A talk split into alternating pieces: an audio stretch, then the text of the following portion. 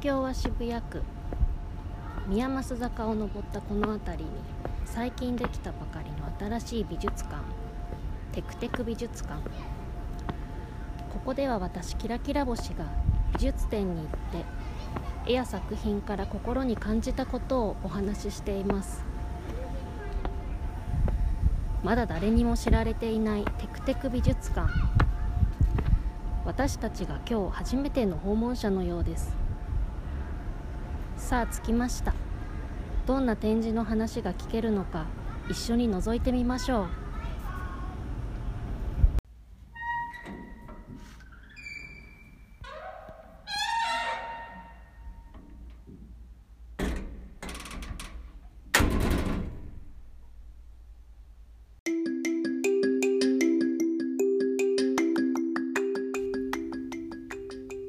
絵を見て感じたことを真空パック。キラキラ星のテクテク美術館。今回の展示はこちら。船越桂。私の中にある泉。これは渋谷区立小東美術館で2020年12月5日から2021年1月31日まで行われていました。これは船越桂さんという彫刻家。木を彫り出して人間の形の作品を作る方の展示となります。詳細については小東美術館が作成しているフライヤーの文章を紹介いたします。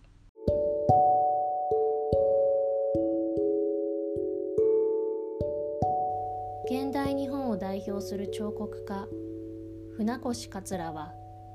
東京芸術大学大学院在学中に函館のトラピス修道院から聖母子像制作の依頼を受けたことを契機に本格的に木彫での人物像の制作を開始しました。1980年代に始まるクスノキの木彩彩色の人物像は1990年代前後から異形化が試みられるようになり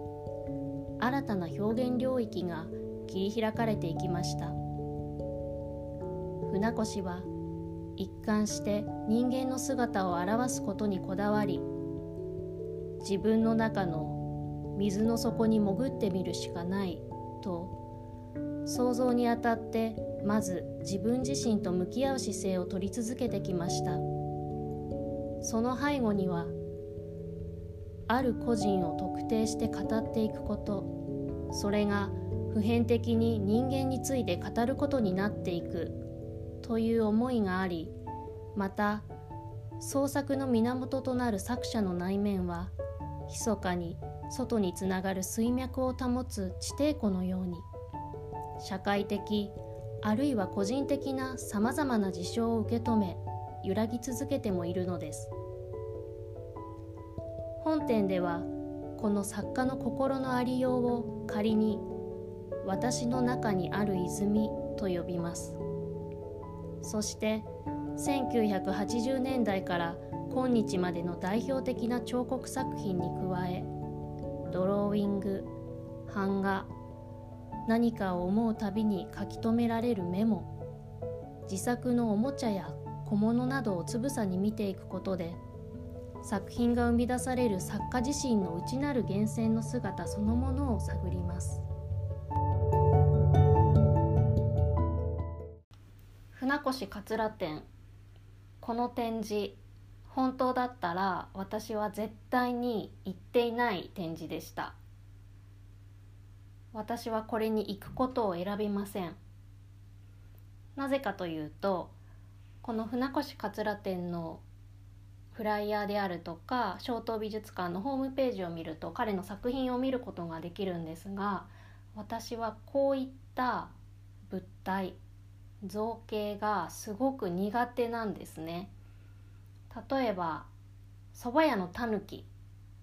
が私はすごく苦手です。あの食べる方の狐とタヌキのタヌキは好きなんですけど蕎麦屋の前によく置いてあるあの焼き物のタヌキが子供の頃からすごい怖くて目に入らないようにというか蕎麦屋の前を通る時にはいまだに警戒するくらいに苦手です。あとは大豪邸の家にありそうな白い噴水とかなんかミロのヴィーナスチックな陶器の何かとかあとピエロとか怖いっていう気持ちがすごく強くてこの船越桂さんの作品がまさに私にドンピシャに得意ではない姿をしていました。なので自分からは選びません。ではなぜ行こうかと思ったかというと去年聞いていたラジオの中で2020年度の良かった美術展ベスト10を紹介する番組があってその中で浦島もよさんというフリーライターの方この方美術館とか美術作品のことを書いていらっしゃる方なんですがこの方がその年の第1位に選んだのがこの船越桂さんの展示だったんです。で浦島もよさんはたくさんの作品を見ていて知識もたくさんあってそのような方が1位にしてる展示だからうわーそれは行ってみたいなって強く思いました。そこで展示のことをどこでやってるのかなと調べたらこの物体が出てきたのでうわーと私は思いました。これ行くのかどうしようかってちょっと思ったんですけれどせっかくの浦島さんの1位の推薦ですしまあ先入観は置いといて行ってみよう行ってみたら何か思うかもしれないと思って行ったそのような展示でした。作品の話に移る前にこの小東美術館についてお話をしたいなと思うんですがこの小東美術館の建物が本当に素晴らしい建物でとっても大好きな建物です。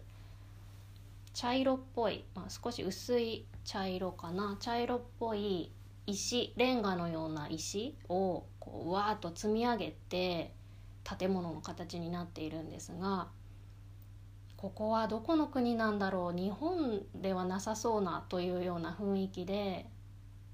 アメリカなのかヨーロッパなのかなんか中東なような感じもするしイスラエルにもありそうだしちょっと教会のようにも見えたりもう何千年もの歴史があるようにも見えるようなとても趣のある、まあ、デザイン性もとても高くて美しい建物でとっても大好きな建物です。さらにこの美術館に行くまでの私の好きな行き方のコースがあってそれは渋谷駅を背にして文化村の方に歩いていって左に曲がって道路をテクテク歩いて今度右に曲がると美術館があるんですがその文化村沿いの道を行くのではなくて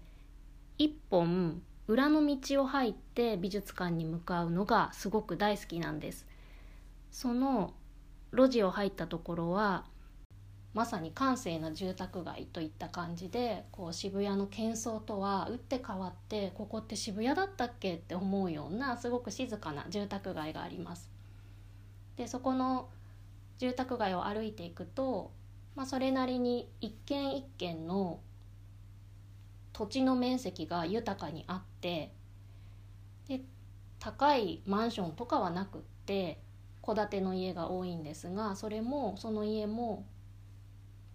こう建て売りの家ではなくってそれぞれの住んでらっしゃる方がいろいろ考えてこの壁はこうしよう屋根はこうしようってきっと考えて建てたんだろうなっていうデザイン性の高い見ていてとっても楽しい家がたくさんあってそこを歩きながら家を見ながら小東美術館に向かうのがすごく楽しいです。で最後の最後ゴール地点にある小東美術館が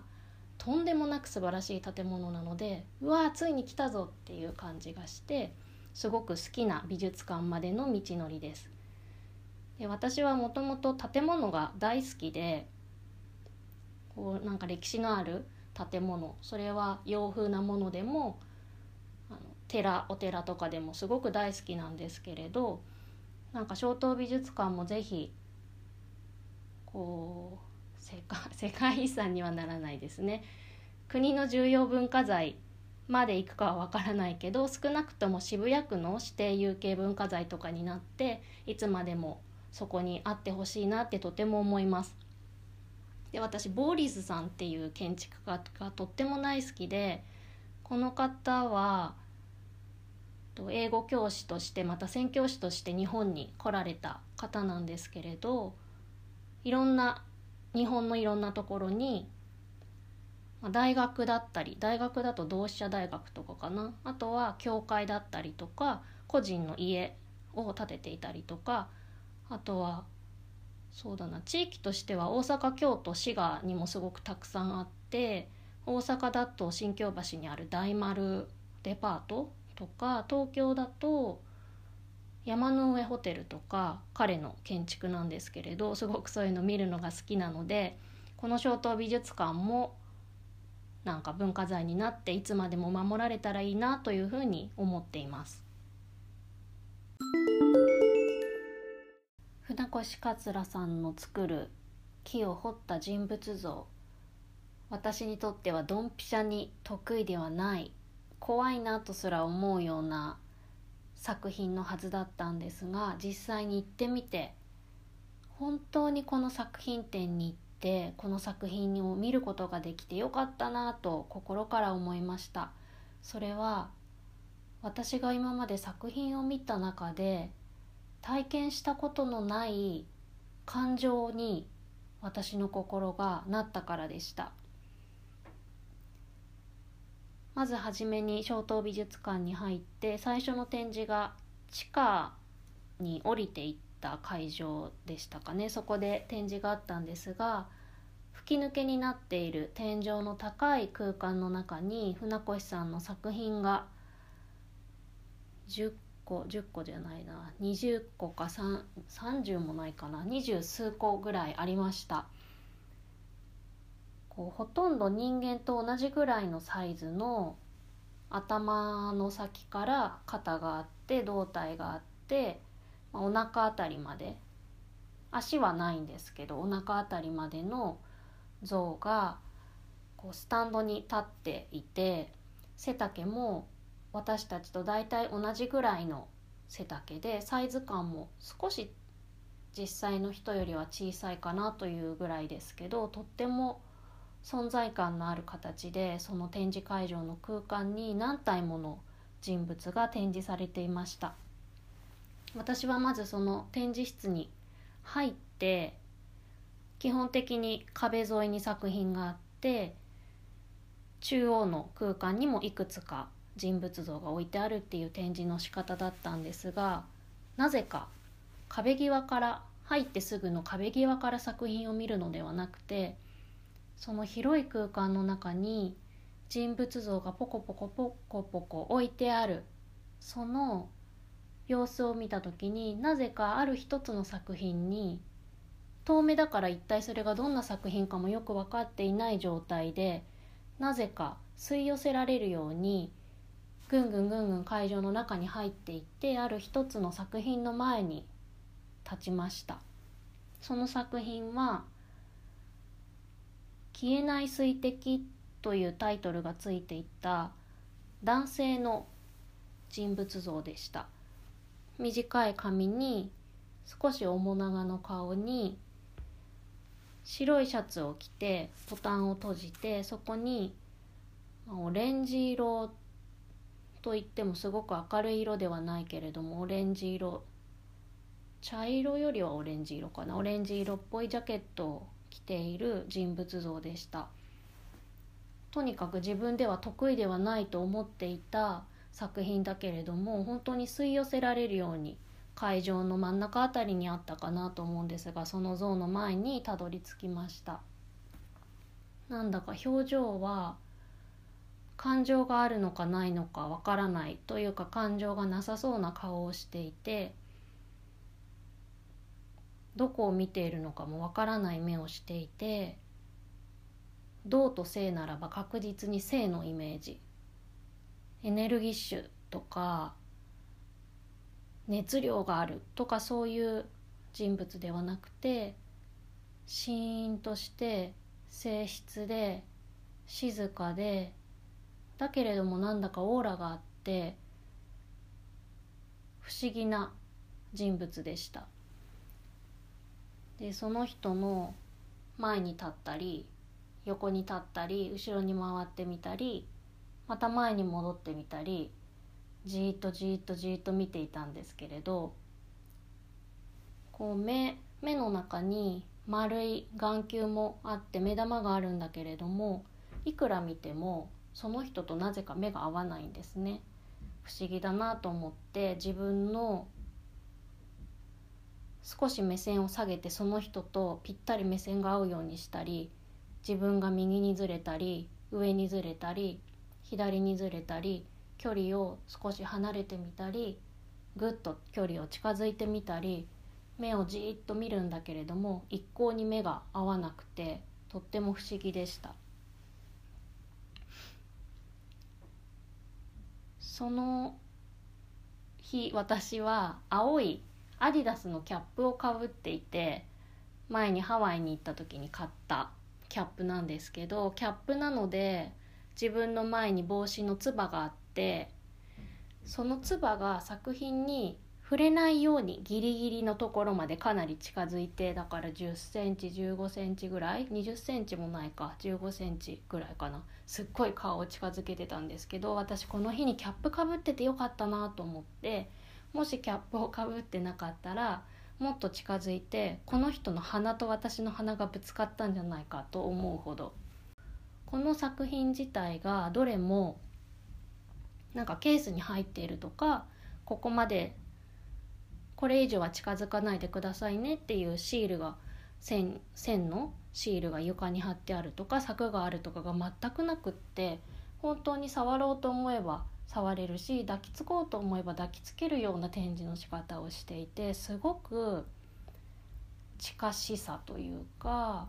自由というかこんなに人のことってなかなかまじまじ見ないよなっていうぐらいにじっくりと見られるように展示がされていました。まあ、美術展の中なので静か曲もかかってないし話している人もいないし天井も吹き抜けで空間も広くて空間自体が本当にシーンとしてるんですけどこの作品たちのオーラもなんだかシーンとしてるんだけれどもでも生きているような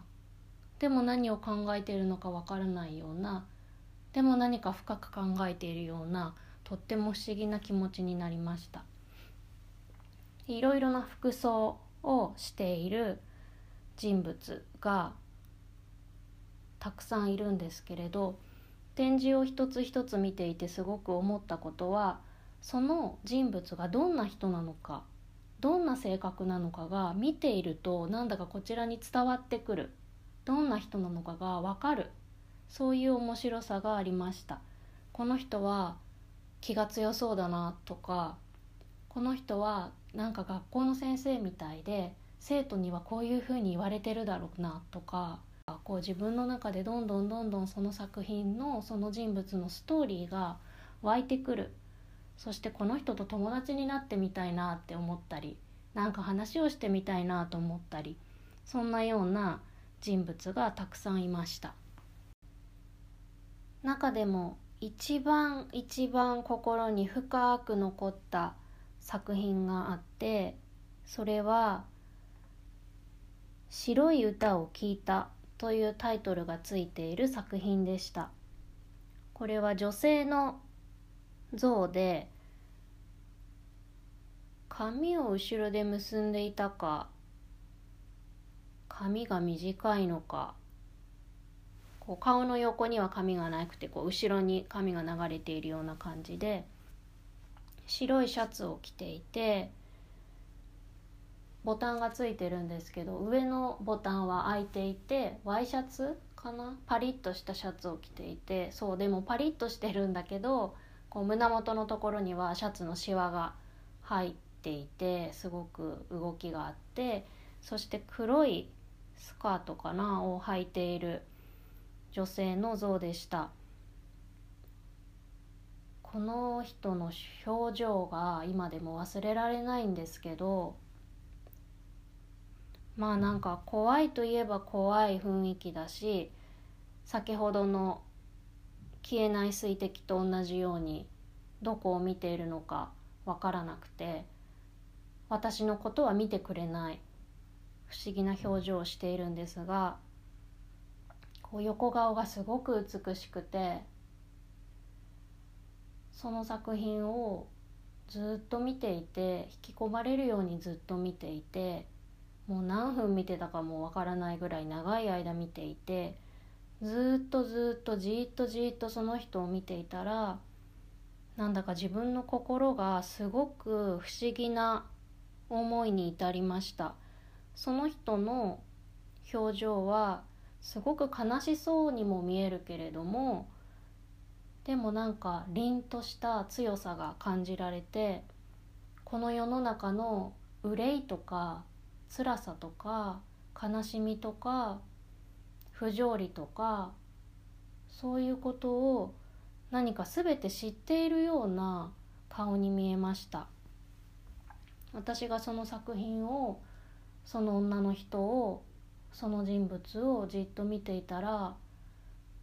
なんだか彼女はこの世の憂いだけではなくて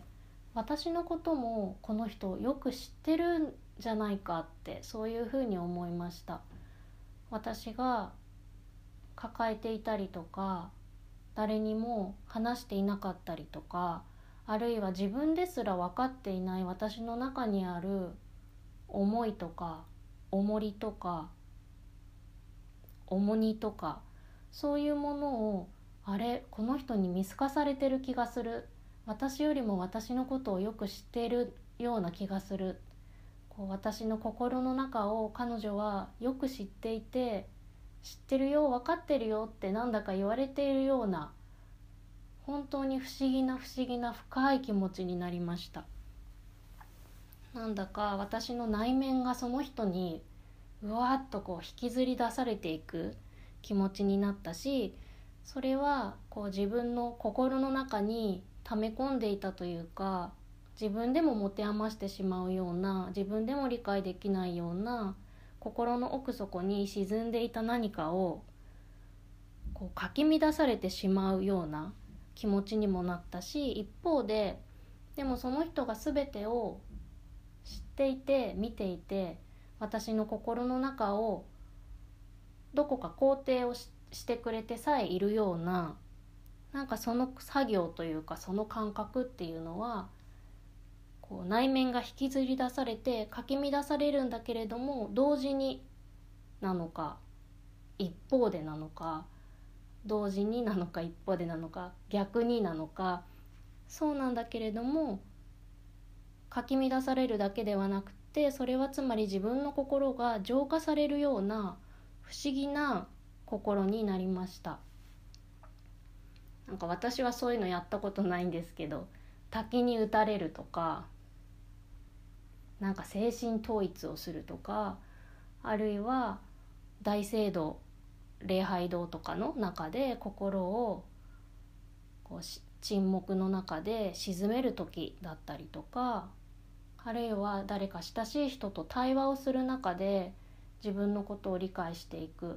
ていうことにすごく似ている気がしました。あるいは誰かにカウンセリングを受けたりとか信頼できる人に話を聞いてもらうとかなんかセラピーを受けるとか、まあ、どれが正しいのかどれが一致しているのかわからないけれどもこの「白い歌を聴いた」という船越桂さんの彫った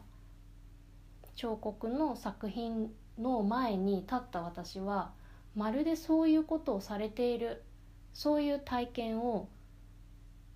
していて私はそのことにとっても驚きました。この人一体何なんだろう？この人何者なんだろうってすごく深く心に染み渡る体験でした。でこの女性の像ともう一向に目が合わなくて一生懸命じーっと見て近づいたり離れたり彼女の周りをくるくる回ったりしていたんですがそんなことを自分の心を思いながらかき乱されながら浄化されながらその人のことを吸い込まれるように見ていたら一瞬目がバチってあったんですね。すっごいびっくりしたんですけど一瞬だけ。その人と目が合いました。だけどそれ以降は別に目が合うこともなくってでもあの目に私は自分が見られてるな私がその作品を見てるのではなくて彼女に私は見られているしそれは外見的なことじゃなくて私の内面を見られているって思いました。私は絵でも美術展でも何か作品を見た時にこういう体験をしたことは今までになかったのでとってもとっても驚きました。深く心に残る体験でした。で他の作品もそうなんですけどなんかふとすると動き出しそうなふとすると目が合いそうなふとすると声が聞こえてきそうな気がしてこう近寄ってみたり遠くからこっそり手を振ってみたりなんか手を振ったら手を振り返してくれるんじゃないかって思うような不思議な空間と不思議なけれども本当に素敵な作品たちでした。きっと船越桂さんがこの彫刻を彫る時にあのフライヤーにも書いてあった言葉として自分の中の水の底に潜って見るしかないって。人間の姿を表すことにこだわっていたっていうことが書いてあって。それとあともう一つ書いてあったのがある個人を特定して語っていくこと。それが普遍的に人間について語ることになっていくっていう思いがあるっていうふうに船越さんはおっしゃっていて。私が今この女性の像から体験した心が心の内面が引きずり出されたりかき乱されたりだけど浄化されたような気持ちになったり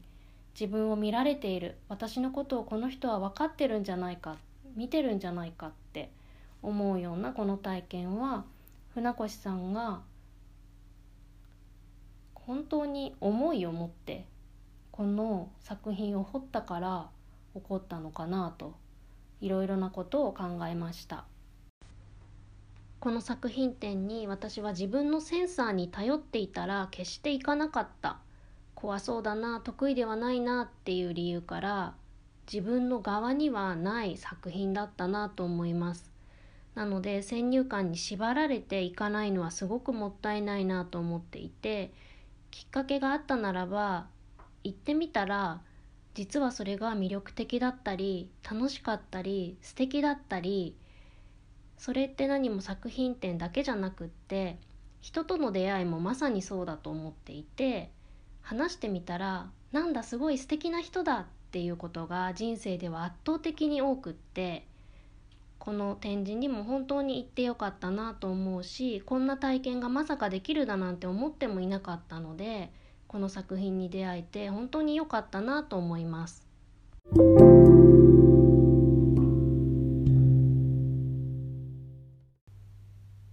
悲しげだけれど凛としていて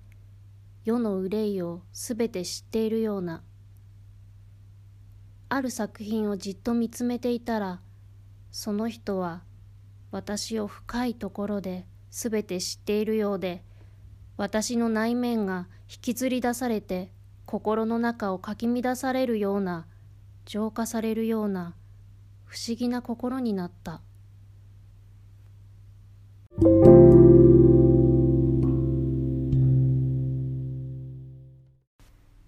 実は2階の展示室の話をまだしていないんですが今日はここまで。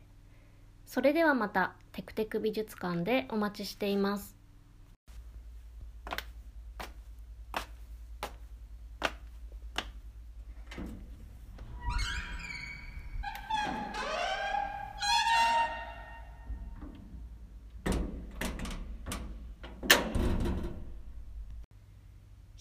なぜ絵を見るのか。絵を見て何を思うのか。絵を見て感じたことを真空パック。絵を見て自分と世界を見ることができますように。